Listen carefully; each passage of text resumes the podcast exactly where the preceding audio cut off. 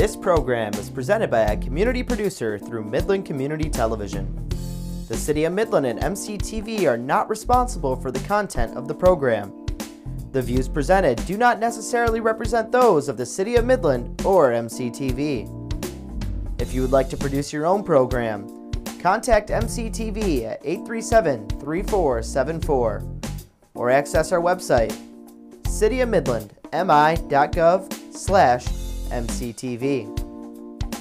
We hope you enjoy the following presentation.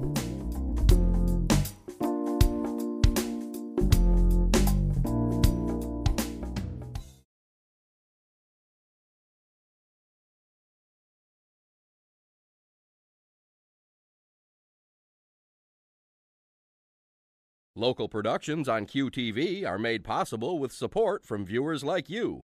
Thank you.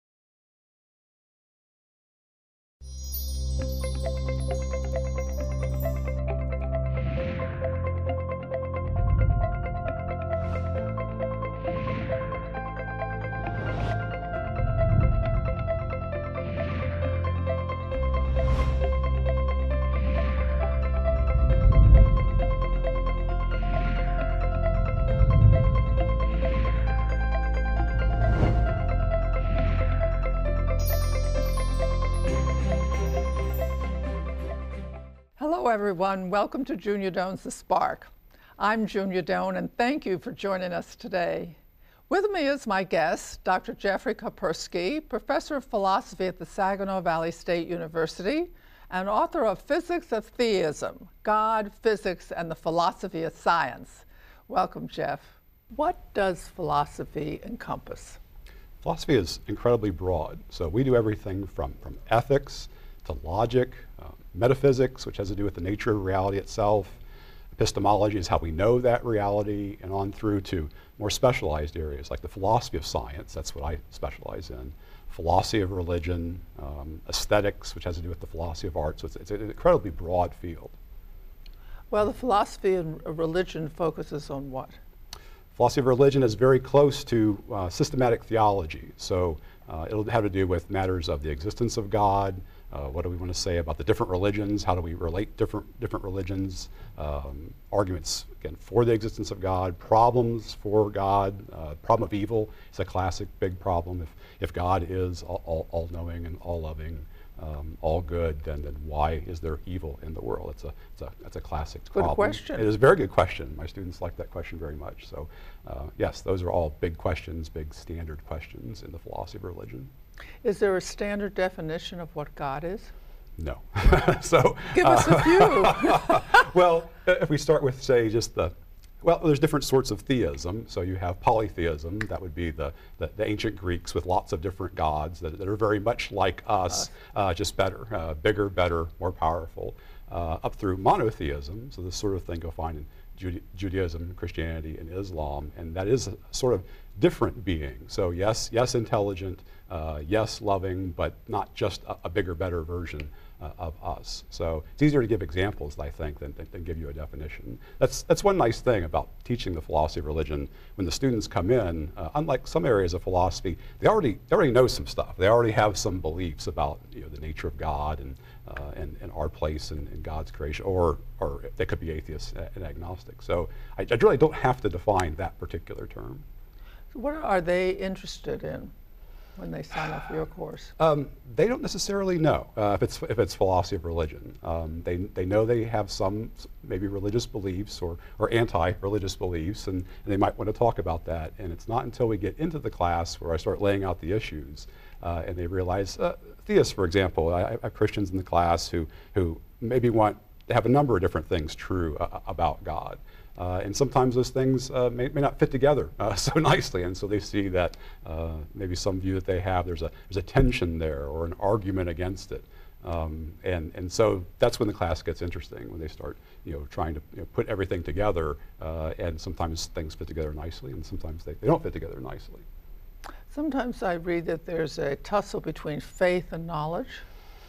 Faith and knowledge, science and religion. Um, there has been a, a, stereotype that's been around, a line that's been uh, uh, actively and intentionally passed down that the two are, are in conflict or at, at war with one another. Um, I think that's one of the, the great myths that I, I try to take on uh, in my writing. Uh, no, uh, virtually no scholar, I think I could say no scholar, actually holds a, a conflict view or a warfare view between, between science and religion. Um, that is uh, a view that, that's been promoted by people who generally don't like religion all that well. So they, oh. they, they, want to say science, it's science versus religion. Uh, science wins, and so religion should just go away. They're the ones who like the, the conflict. Model. And give us a couple of other scenarios how you or others might see it besides that one. The standard ones um, would be independent, apart from conflict, independence. So some have argued that, that the two realms, science and, and, and, and religion, are simply their own sort of disciplines, and they don't overlap at all. And since they, they don't overlap, they, they can't even possibly conflict. And so people have said that um, science is the realm of, of, fact and knowledge and experiment, and religion is the realm maybe of, of, value and ethics. And so they're just they're just completely different things. They can't conflict in the same way um, auto mechanics can't conflict with, with, with baking. They just they're just different sorts of things. Um, I think that view and the conflict view both both are problematic. Um, the, the most popular one among scholars is what's been called dialogue, that there's, there's some sort of uh, interrelation between the two uh, and that the two disciplines can, can learn from each other. And certainly historically that, that has been the case. What, what can they learn from each other? The easiest answer to the question is if we look back in history, uh, the, the main um, contribution for religion uh, into science was during the time of what we call now the, the, scientific revolution. So before that time, if you went back to the, the time of the ancient Greeks, um, Aristotle and, and, through the Middle Ages um, didn't believe in the laws of nature. They believed that, that nature was orderly, but they didn't believe that there were laws that, that mm-hmm. in some sense made things be a, a, certain way.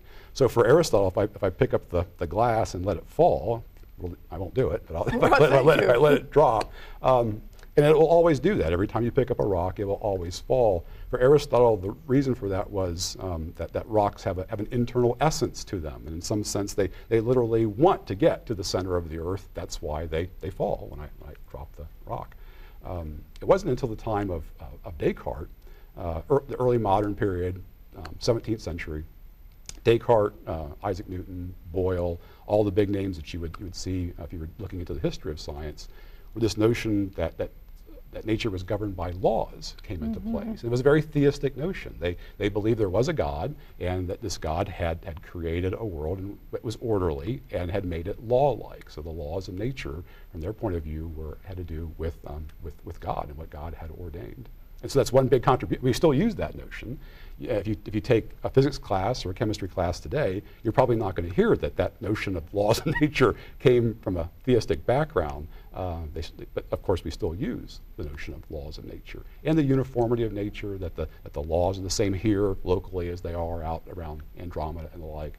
There are lots of, of notions in science that we still make use of uh, that came very clearly historically from a, from a theistic point of view. Did Darwin and I'm trying to remember the other man's name who lived out in Asia and um, who really sort of developed or proved, so to speak, evolution, mm-hmm. that changed the concept of religion for its time.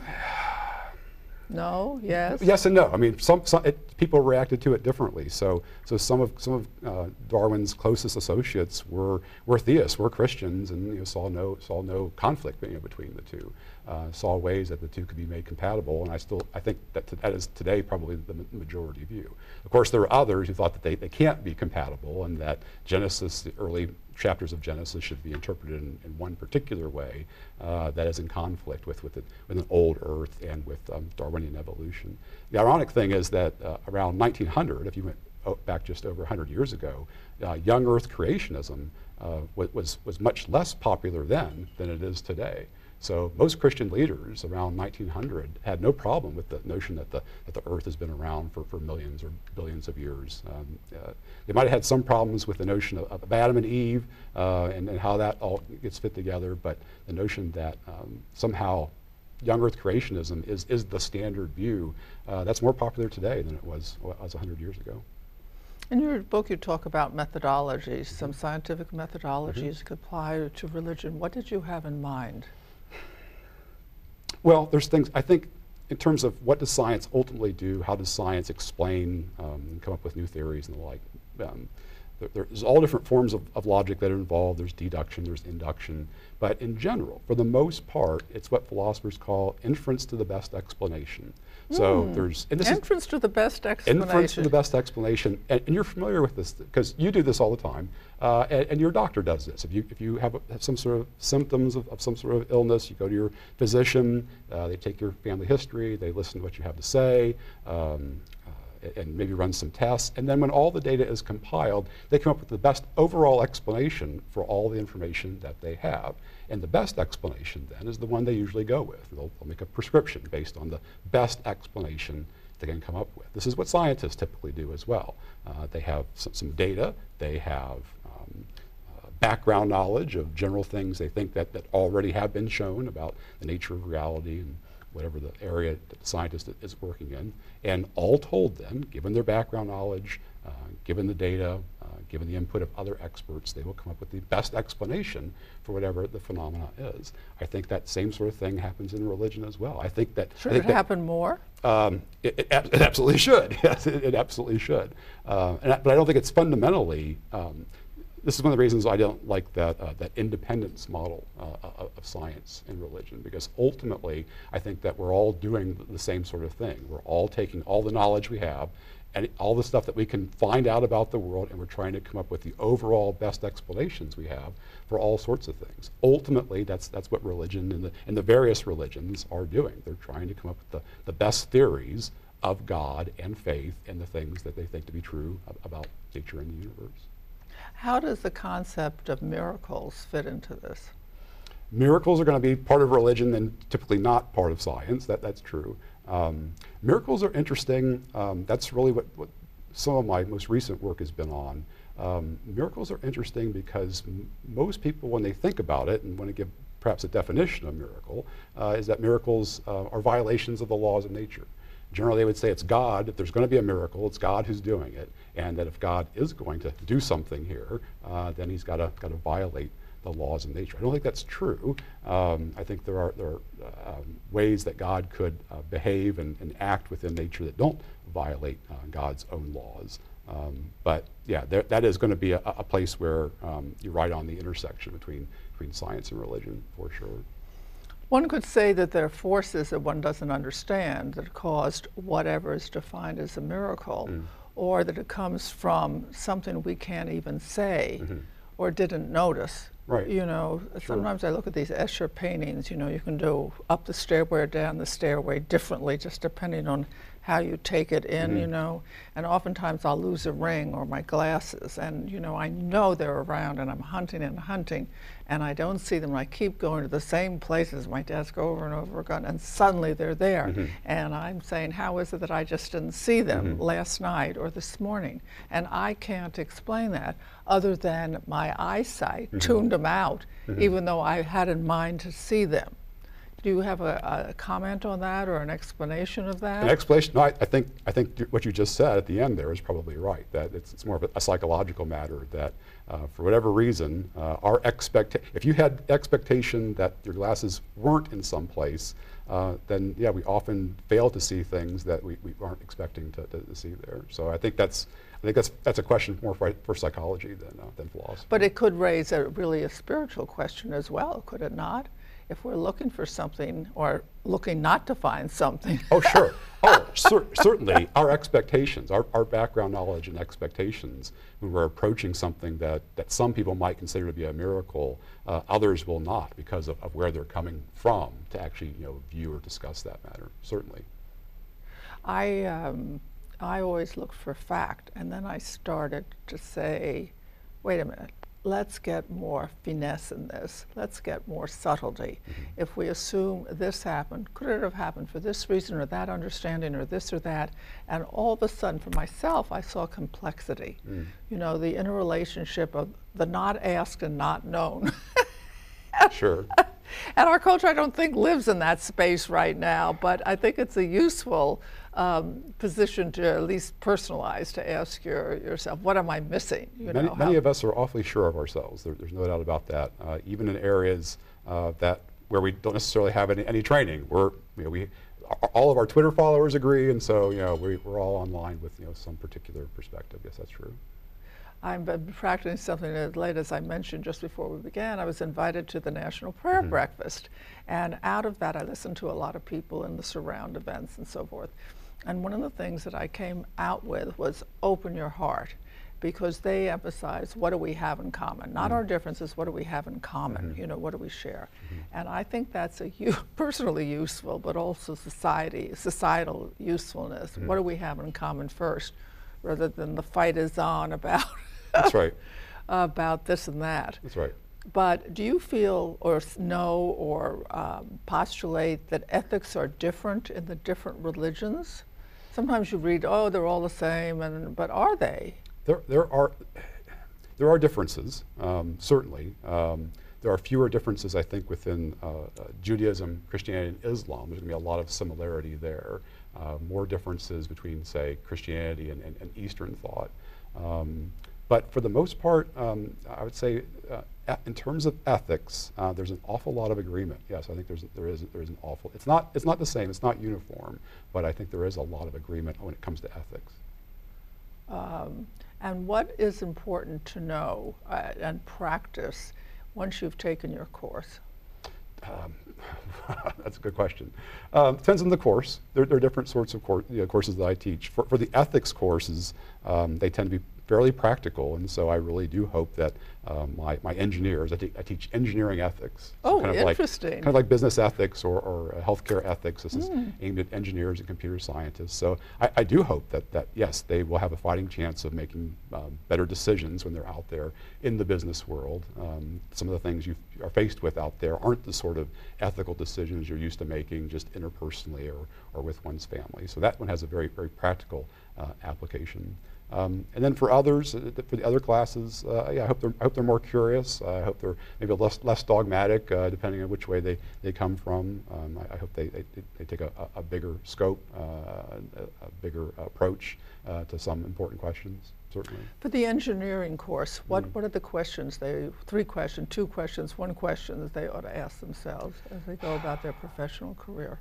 Um, Application. applications, well, um, s- some of them overlap with, with uh, matters of, of business, which you'd see in business ethics, things like uh, conflicts of interest uh, and the like.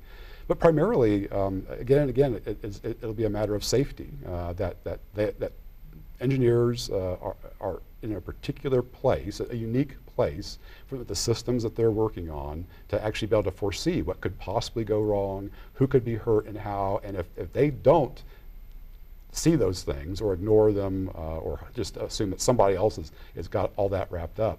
Um, uh, and so it's really not their job. If that's their approach, then, then people get hurt again and again and again.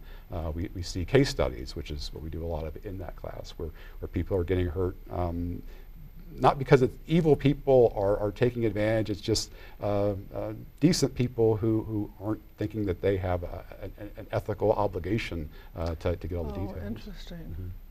What is evil in your opinion? What is evil?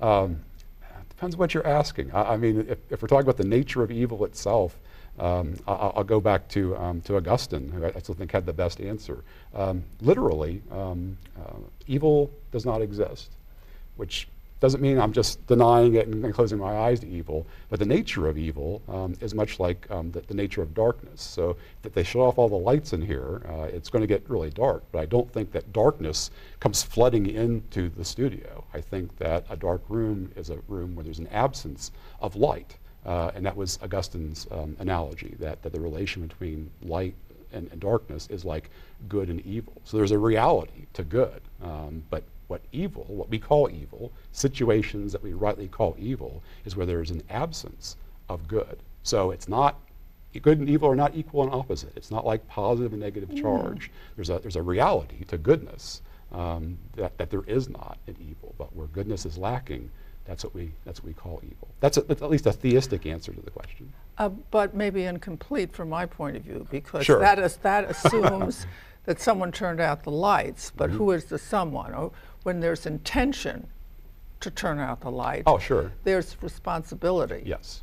So this, this goes back to that big question about the problem of evil, right? If, there, Yes. if, there, if God is all good and all powerful, then how do we account for evil in the world? What you're what you're um, gesturing toward is what uh, philosophers would call the free will defense. That that. Well, that- I'm an American. Okay, well, cer- certainly. So that's we, you know, we, we live choice. We do, we do. So, but i- for people who have free will, and that's that's all of us.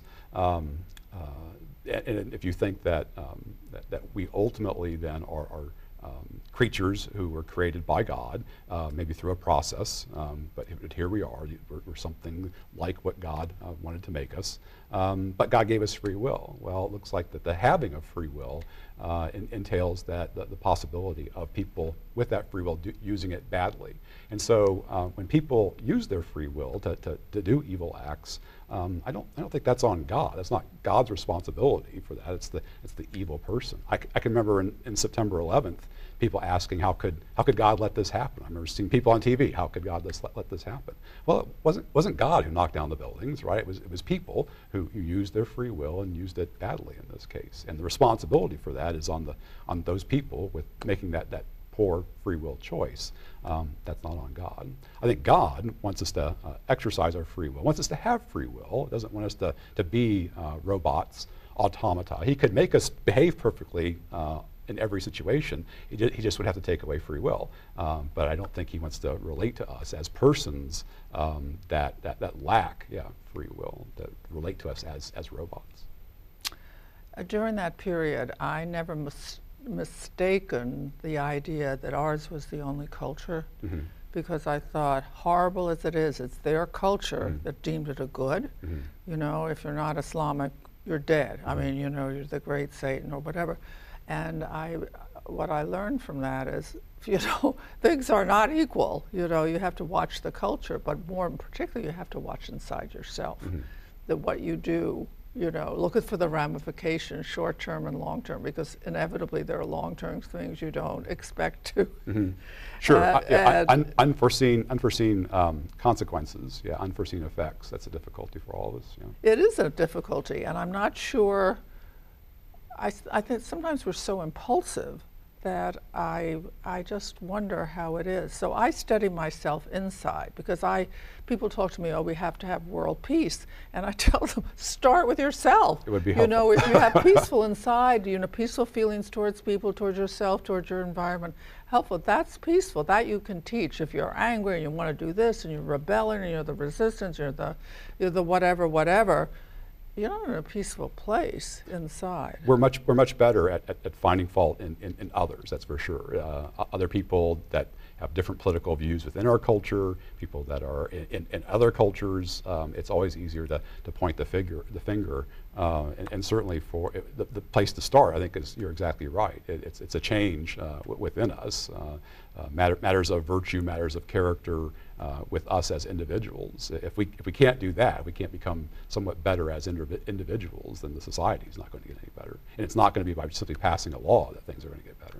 Part of me thinks that we should encourage our young and old to ask big questions. What would those couple of questions be? Well, I am a theist, so I think wh- whether God exists and whether what, what God's role is uh, in our lives and, and His desire for us as, as people in society, I think it's a, it's a good big question. Uh, matters of ethics, um, like we were talking about before, uh, for the most part, I think people just fly by the seat of their pants. They, they just they just react, uh, and whatever they come up with, they kind of think, well, that, that's fine. Um, and so, and it's it's awfully odd, um, especially I say when it comes to the existence of God, that um, um, I think many people just think, well, I can, I can just think about it. So I can sit quietly in my room for a while and, and maybe light a candle or something and, and reflect, and then I will, I will just, I will come up with the right answer. And so, um, you know, we would never take that approach uh, for dentistry or you know anything Yeah. else. There's always, you know, we, we look for people who actually ha- have knowledge, have answers. Uh, eh, we go to them and get try to get some expertise involved. Uh, there's almost nothing in life where we think we can just come up with the right answer on our own. For some reason, uh, matters of religion and, and sometimes matters of ethics, we think that without any input from anybody else, uh, we can just kind of think about it and and there, I've, I've got it, and I'm good. And what about this concept of a closed universe versus an open universe? As far as you mean, whether, whether the universe will go on forever, expanding forever, Uh, the Or- role of God in I see. I, am sorry. I, I, was, I, I see what you mean. Um, sure. So scientists scientists will, will generally assume, we, this goes back to that question of miracles, um, that, that the universe is, is closed in the sense that whatever, whatever happens here uh, is, is, merely a, matter of, of um, naturalistic forces and causes bumping together to produce um, some sort of effect. Uh, of, of, course, if there, if there is a God, um, and, and it's not quite right, it's a little naive to talk about God being outside the universe. It's not like it's a, it's a snow globe that, that you know, God, God is watching. I think God's relation to the universe is, is, is more complicated than that. Um, but this notion of, of, an open universe is such that, yes, God can, God can do things uh, here, answer prayer and, and do other sorts of things within our universe. And so some people want, want to deny that and, and keep God as, say, merely a creator uh, and maybe a sustainer of the universe, and that's it. That's that's all. That's all God can do. Uh, others, but you see it. Um, excuse me. Go yeah, ahead. Well, uh, but others others want a more interactive view. They think, no, actually, God God there is such a thing as answered prayer, and there are things God does uh, throughout time apart from just creation itself. Oh, interesting. I always wondered if there's a God, why did he create cockroaches? Well, yes. You know? I think there's a reason, but I don't know if I have it. Please tell me. anyway, I, I, thank you for being part of the program. Oh, I'm and glad uh, I'm very glad to have had this uh, conversation. So there are several things we need to consider in our life. What's knowable based on methodology, epistemology, and what's opinion? We need to think about the open and closed universe and the concept of evil within ourselves and also outside. And is evil the absence of um, light, as he said, and that makes the darkness, or is in fact it, it encompasses free will? Just something to think about. And also that if you live your life in a reflective way, yours is richer. He talks about sitting aside quietly, having a candle. We're so busy, but the person and the God, I align with God personally, and I know when I'm off, and I try every day to say, please, what is it you direct me to do? What do I need to say Maybe the right thing to everybody? It doesn't mean it always works, but I try to have some consciousness about this. So it's not important if you believe, you don't believe understand science, understand not all knowledge is known now, as he says in his book. It's true until it's falsified. And thank you for tuning in, and I'll see you next time. And remember, go out and be kind for someone you know and someone you don't know, and do it again. And thank you so much. So, thank you. To contact Junia, send her an email at juniadonesthespark at gmail.com. For more information, program schedules, and news about future guests, go to www.juniadonethespark.com. Thank you for joining us. See you next time on Junia Doan's The Spark.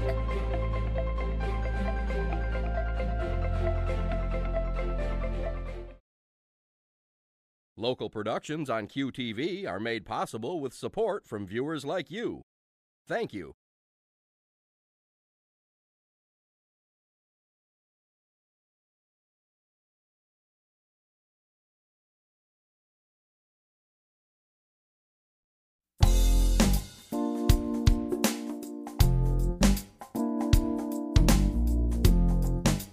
This program is presented by a community producer through Midland Community Television.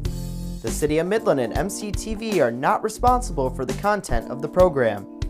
The views presented do not necessarily represent those of the City of Midland or MCTV.